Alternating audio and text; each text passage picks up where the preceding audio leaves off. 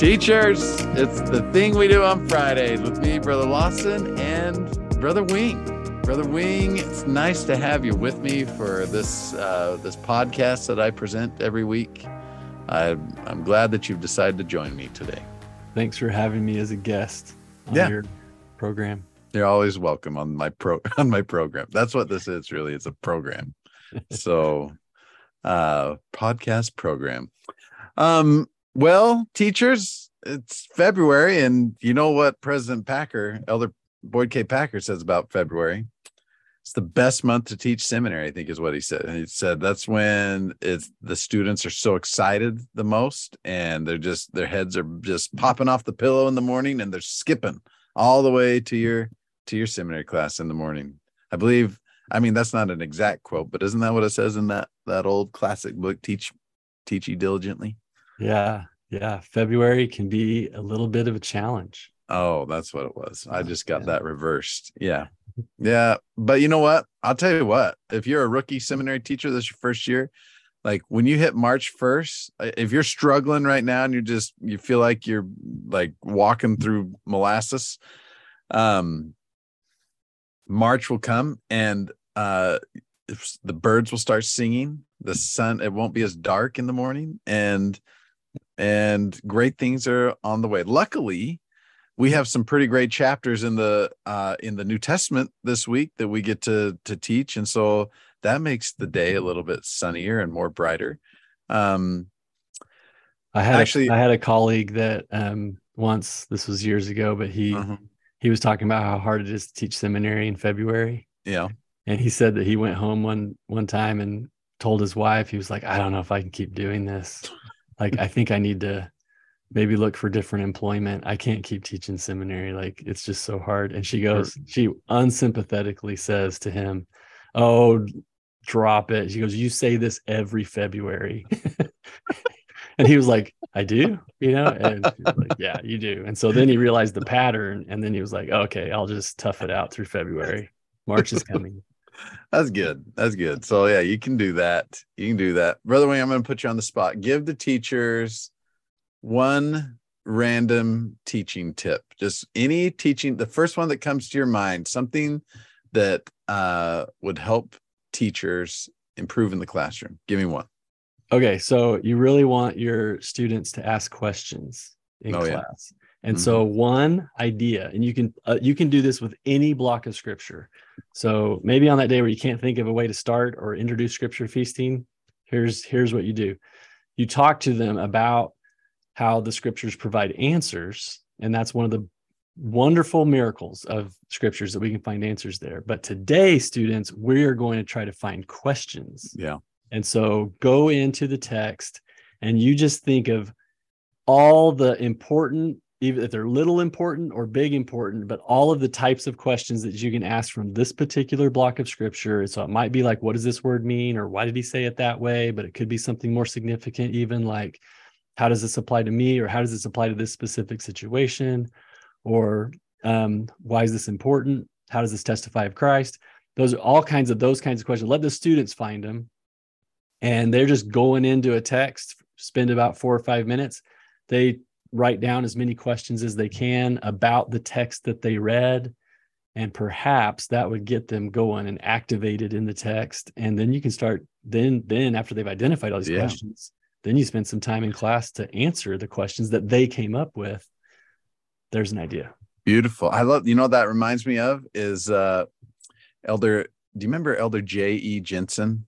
hmm he was a general authority. I was like best friends with his son, and I didn't know his dad was a general authority. I mean, we were just kids and stuff. Anyway, so he also was a, a seminary teacher guy for a while. Um, but he said that he said one of the best advice he ever got was from a seminary teacher who told him to start putting question marks in the verses and st- where there's periods. And so, like as you were as you were sharing that example, we could try that out in verse one of Matthew chapter five. Like, check this out. Uh, and seeing the multitudes, and seeing the multitudes, he went up into a mountain. This is Jesus. This is right before he preaches the Sermon on the Mount. He went up into a mountain, and when he was set, his disciples came unto him. so you could you put some question marks in there like hey why did his disciples come to him or what does it mean that he was set and so just right off the bat i asked two questions that if i sat around and pondered a little bit on then maybe there'd be some insight and some revelation that would come to me just because i'm interested in asking a question why did he go on a mountain to do this why is it a sermon on the mountain instead of a sermon on the beach or something like that right. I like that. That's Yeah. a good one. Yeah. Well, see, well, it was all because of your fantastic idea. But let's talk about this, teacher. So, your very first day a Monday, according to our pacing guide, and again, remember our pacing guide is is a suggestion, uh, is Matthew 5, 1 through 12. And these are some fantastic verses, oftentimes called the the um the Beatitudes, because the word beautiful or something that comes from a Latin word. What is that whole story? Is it or in the- blessed? It's in the footnotes. it's in the footnotes for Yeah. number three, verse three, or something like that. Beatus. Be- be- I think that's pronounced exactly like that. Beatus, Or it's pronounced beat us. beat So, us. yeah. that's I can see some uh, early morning seminary student reading that footnote. The Latin beat us. They did. When did they beat us? Yeah. so it means to be fortunate or to be happy or to be blessed. Yeah, exactly. And so we have a whole bunch of really cool thing, really cool statements or or uh, blessings that come uh, from these great attitudes to have. One of the things that's really cool about this section of scriptures is the footnotes, right? So phrases like poor in spirit, mourn, meek, hunger, righteousness, all of those have really great footnotes that if your students click on or if they look them up, they can they can receive extra revelation of what that means. So blessed are the poor in spirit. I wonder what poor in spirit means. Oh, what poor in pride, humble in spirit, right? Um I think that that might be a good day part of scripture feasting to say, you know what, today we're just going to look at footnotes. And I want you to read verses 1 through 12, take about 8 to 10 minutes and just read every single footnote between 1 through 12 and be prepared to share us share with us your experience reading those footnotes. What did you learn or understand uh, or what did you learn or understand from the mouth of the Savior as you studied the footnotes to what he said? Mm, I like that idea. And that would be a, some great feasting um, on the scriptures. I have a, a variation of that idea. Let's hear it. So, um, one thing that I think is great for the students to learn about is to go into the text and then not just read it or learn from it, but start to kind of personally uh, feel feel something with it, like interact with it. And so, one way that can kind of tutor them in this process is here. This is a great opportunity, in fact, because you go from verses three through ten, we'll say, and you can say, look go through here read these statements but there the jesus is talking about a lot of different things. And so but you pick the one that feels like that's the one for you. Like which one probably does god want you to focus on right now? And that gives the students an opportunity to now have a personal experience. I'm not saying we, and you're not you're not going to promise this to the students that god will prompt them in one way or another but just kind of leave the door open. And and whether he prompts you or not you're you're still going to pick one of these that you want to focus on. But but i could you know I, as i've gone through here i could be like you know what? I i got one that just kind of popped out to me and i was like maybe there's a reason for that. And so whichever one it is students that you pick and for whatever reason that you pick it now go into the footnotes go to the especially where it says topical guide and then go look up learn more about that so if for example the one you picked was verse 5 blessed are the meek for they shall inherit the earth now go learn about meekness and Mhm. from other scriptures and you'll do that by hitting the footnote topical guide meekness and then and then have a little few minutes to study what um, what we can learn about meekness in the standard works and then come back and teach us. And so that's one way to do it. If you want to make it a little more dare i say fun you could have them give them a piece of paper or a whiteboard or give them a portion of the of the main whiteboard at the front of class and let them draw or they could write out the beatitude and then decorate it in some way. Mm-hmm. but they could then take some notes or some bullet points about things that they learned about it so then they could kind of present um, on each one. And you know if you had a class of 10 or 12 people you know they or eight or nine you could have them take one each. But um anyway that could be a way that they could study on these pick the one that they feel like is the right one for them and then they could then they could take a couple minutes to teach each other good idea i like that i think there's just a lot of phrases again uh, you guys hear me say this a lot but sometimes in the scriptures there's a lot of phrases that i think sometimes I might assume that I know exactly what that means, but when I take some time to to study that particular word or phrase, new insights come up. Just I was just looking as you were talking, I was looking at verse 12 uh, when Jesus says, "For great, you know, rejoice and be exceedingly glad, glad, for great is your reward in heaven."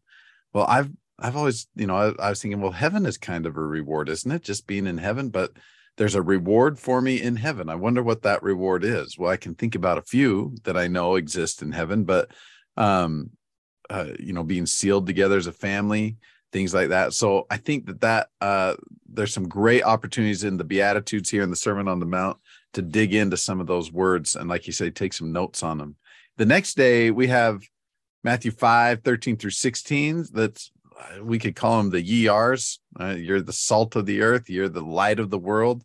Again, some phrases there that uh, that that we we say all the time, but maybe it'd be great to take take a moment and think about that.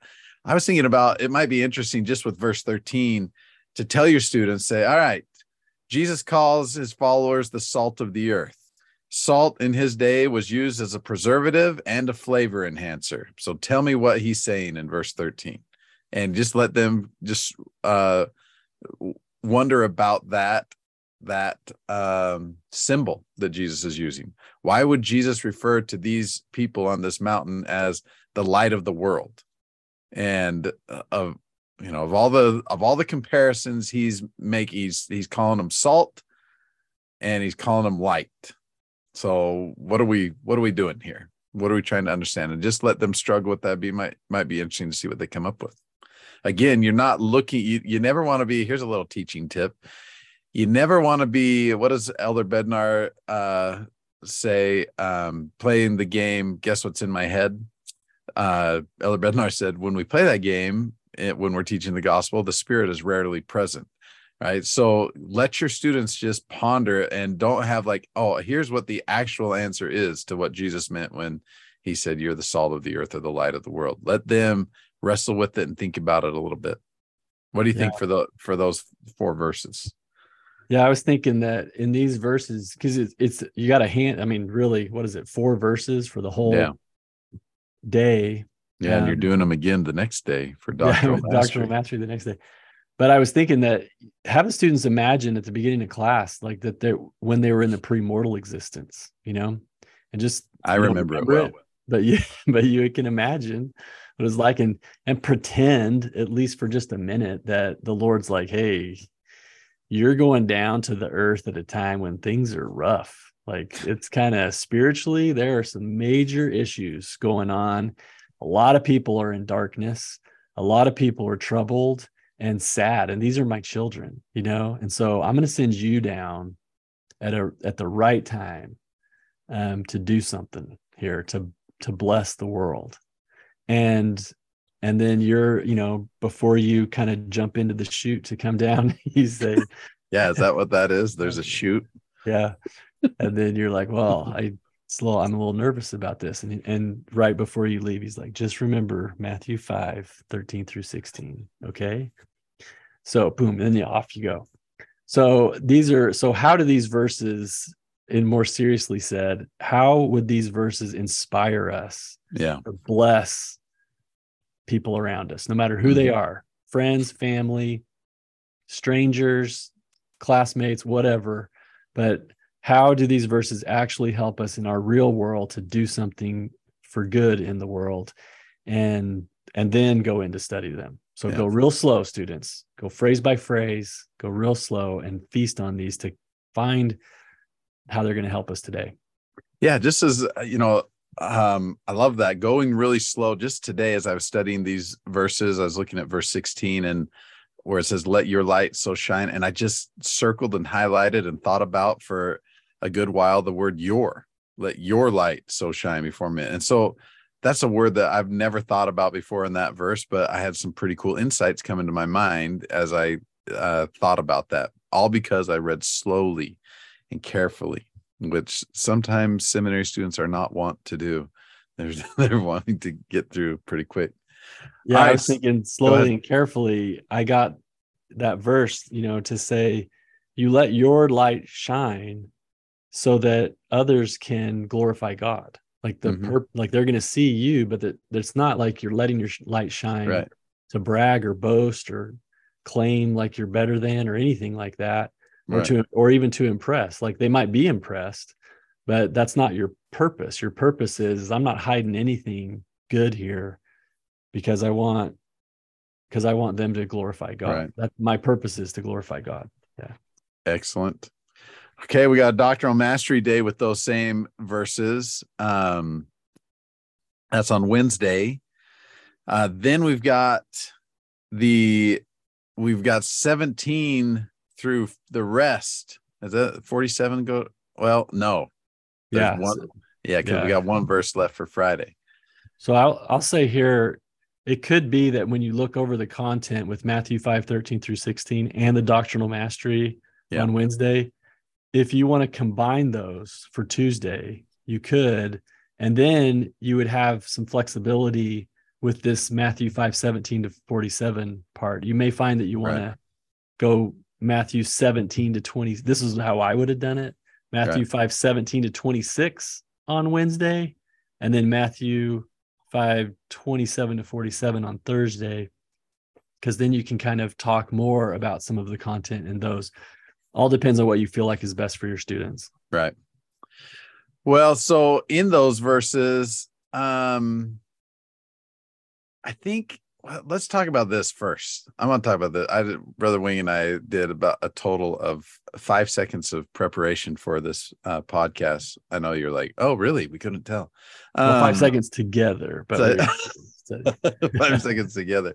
But there is one verse that I don't know. Maybe I'm blind, Brother Wing, but there's not a lot of commentary on Matthew chapter 5, verse 32. Like I did a quick check of the teacher's manual. There's not much there. I did a check of the Institute manual, not there. Check of doctrinal New Testament commentary by Bruce R. McConkie, not there. And so, um, but there was a talk by President Oaks in 2007 that was there. And I think this is this is a important verse to help your students understand if they run into it, then you can just have this in your back pocket, right? So the scripture reads like this But I say unto you that whosoever shall put away his wife, or in other words, divorce his wife, saving or except for the cause of fornication. Uh, so if you divorce your wife for any reason except for fornication, causeth her to commit adultery. And whoso shall marry her that is divorced committeth adultery. That sounds kind of strange. Luckily, President Oaks clarified this in 2007, and I'm sure that's been clarified other places too. But my quick search found this. Um, 2007 conference, President Oaks said, The Lord does not currently enforce the consequences of the celestial standard. He permits divorced persons to marry again without the stain of immorality specified in a higher law. Unless a divorced person, a divorced member has committed serious transgression, he or she can become eligible for a temple recommend under the same worthiness standards that apply to other members. So this is a standard in verse 32 that um, I'm not sure we would call it a higher or uh, maybe a, I, I guess President Oaks calls it a celestial standard that uh, when we make a covenant, we keep that covenant. Uh, but the Lord doesn't currently enforce the consequences, which means if a divorced person gets married again, they're guilty of adultery. That's not that's not the case today. How's that for a clarification, Brother Wing? I like that. That's a good study guide. And so for teachers, you know, if we if a student has a question or there's a concern there, then that is a great commentary. you see that's what i was doing as i was reading the scriptures i was thinking like i wonder what questions my students might ask that i can be prepared to answer and um and i knew the answer to that like i knew the answer to verse 32 but i was like oh who said that? So i had to do some reading because nobody believes me if i tell them the answer but if president oaks tells them the answer then the, that's a divinely appointed source. I'm i am not a great of a divinely appointed source as i'd like to think i am sometimes. Yeah. Hey but that was good. That was good. Good study. excellent. All right so uh how else would we there's some there are some great there's some great verses some great counsel in uh verses 17 through 27 i even thought about it as um imagining that it's just you and and the savior sitting on the mount and having him just talk to you about or just share these verses with you slowly and you have an opportunity to ask questions back to him. I think that you know similar to what we talked about at the beginning like um verse 25 agree with thy adversary quickly. Well what does that really mean? What do i do i have to agree? What if he's wrong? You know and just let the students struggle and write questions down. They don't need to know all the answers but having questions is a great uh, way to receive revelation. What else would you do here? Yeah i think that's a great idea to help them kind of imagine this and then start to kind of personally use it because you could warn them ahead of time. If they start reading in verse 17 and they just go you can say look this is he's going to be talking about things and using examples that mean nothing to us you mm-hmm. know? Like if you say unto your brother Raca you know that doesn't like, mean well, anything to you? hey i've never called my brother Raca so i'm good to go right? I don't have brothers. But uh so this is a this is a, a, way to say look so why don't you read through this and then start talking like how can we use this? What's he really meaning? Imagine jesus explaining what this means because in verse 17 when he says think not that i'm come to destroy the law or the prophets i'm not come to destroy but fulfill imagine that he's really saying let me let me um, explain the point yeah. of all of this you know? And the point is me you know i'm going to teach you about my character. And so let me give you a few examples and illustrations to kind of go through this. And some in some ways they're going to sound outward and but they're really to say how can i redeem or cleanse cleanse you help you to live a better life and uh, to follow me you know? And so if the students go in with that kind of framework i think they'll be able to get yeah. more out of these illustrations where he's like, look, you've this is kind of the old way of or what people say, you know, you've heard it said, but here's a better way or a higher way to apply this. Yeah. And you'll make progress, you know, thinking in terms of this way rather than only that other that old way. And then then as the students kind of identify these, you can discuss them a little bit. Maybe maybe in this case you go part by part, you know, that they can they can walk through and just do the part about killing and anger and stop you know? Mm-hmm. and then so let's talk about this for a second you know and why is this better? And why would he say it like that? And how does this how can we use this uh, today?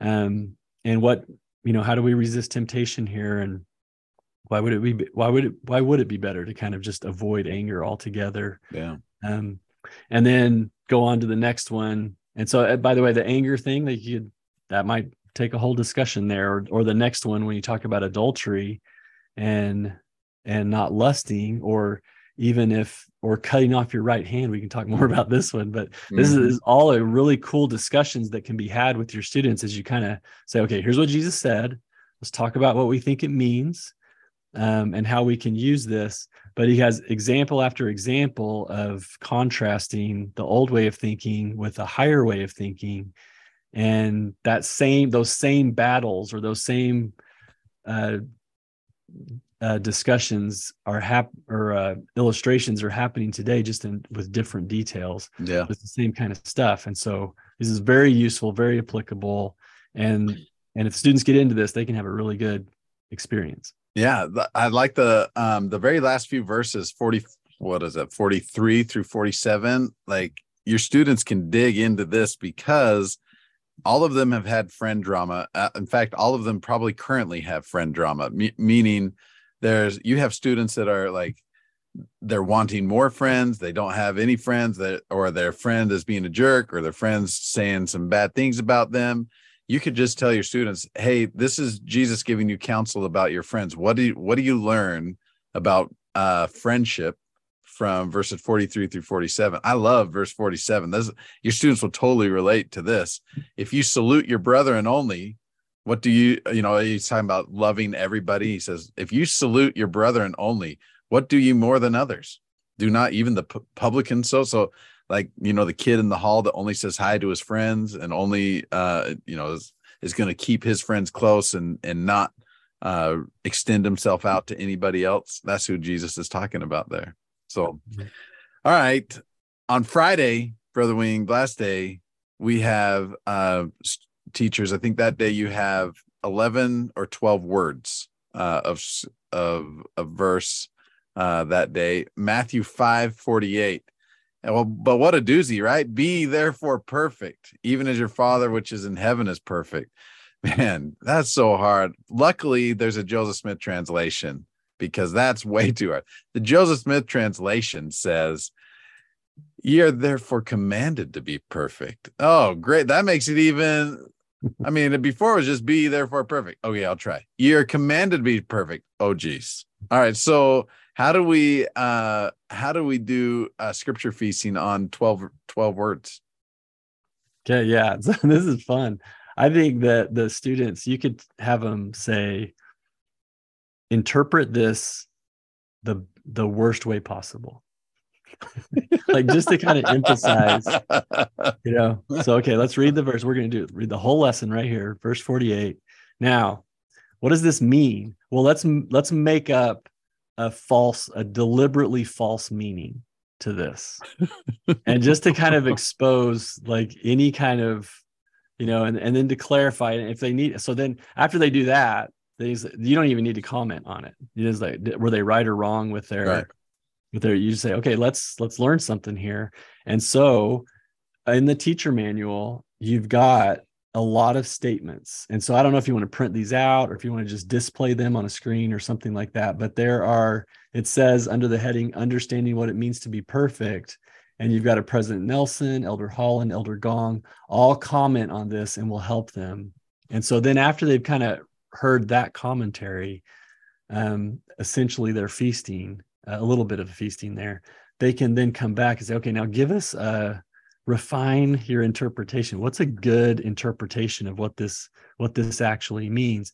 Now that's not the whole lesson but i think that's a that's a fantastic start. And now you've got something to chew on. Again the footnotes are going to help you yeah a lot. with this.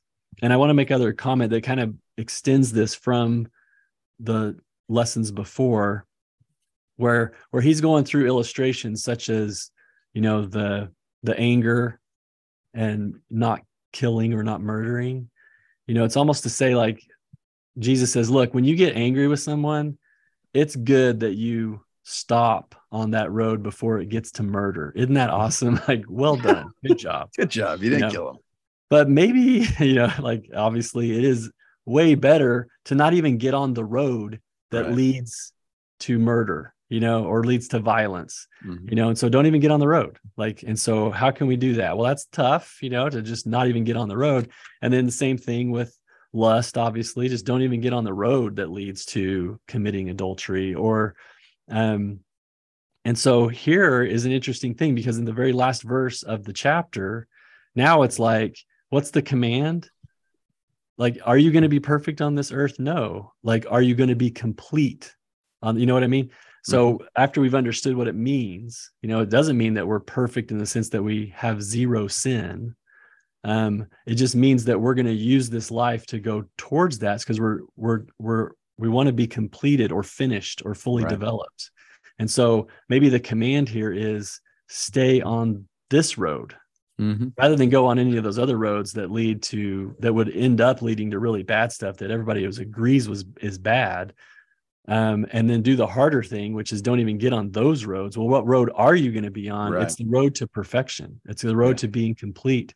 And so the command is stay on this path. Mm-hmm. You know, stay on this road. You're not finished. You're not done.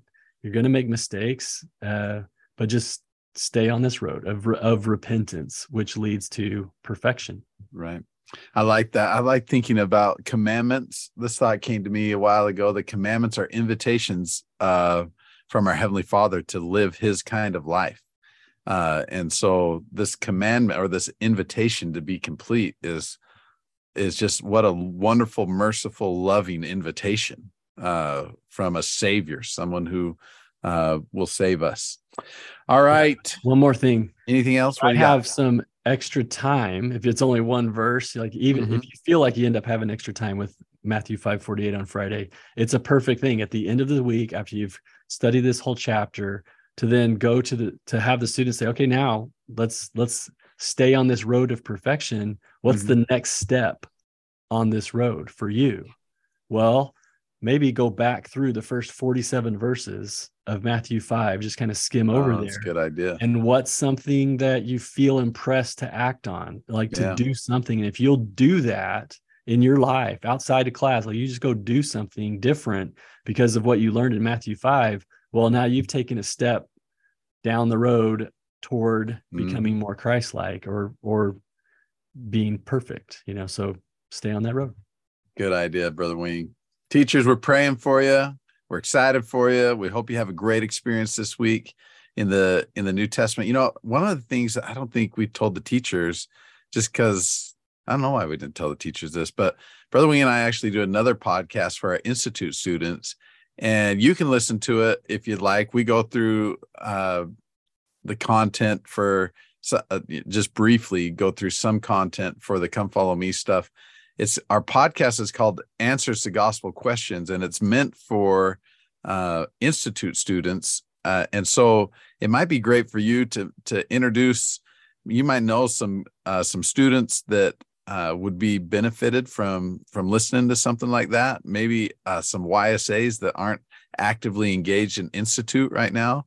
You could help kind of promote institute a little bit. We promote uh, institute on that on that podcast as well. But if you search on Apple or Spotify. Uh, answers to gospel questions. Uh, you can listen to that, and it's it's pretty terrible, but I mean we do our best, which is pretty terrible. So right on. if you if you hate this podcast, you'll really hate our other one. So uh, that's that's about the biggest guarantee that we can give you. So, all right, teachers, we love your guts. Everybody, stay righteous.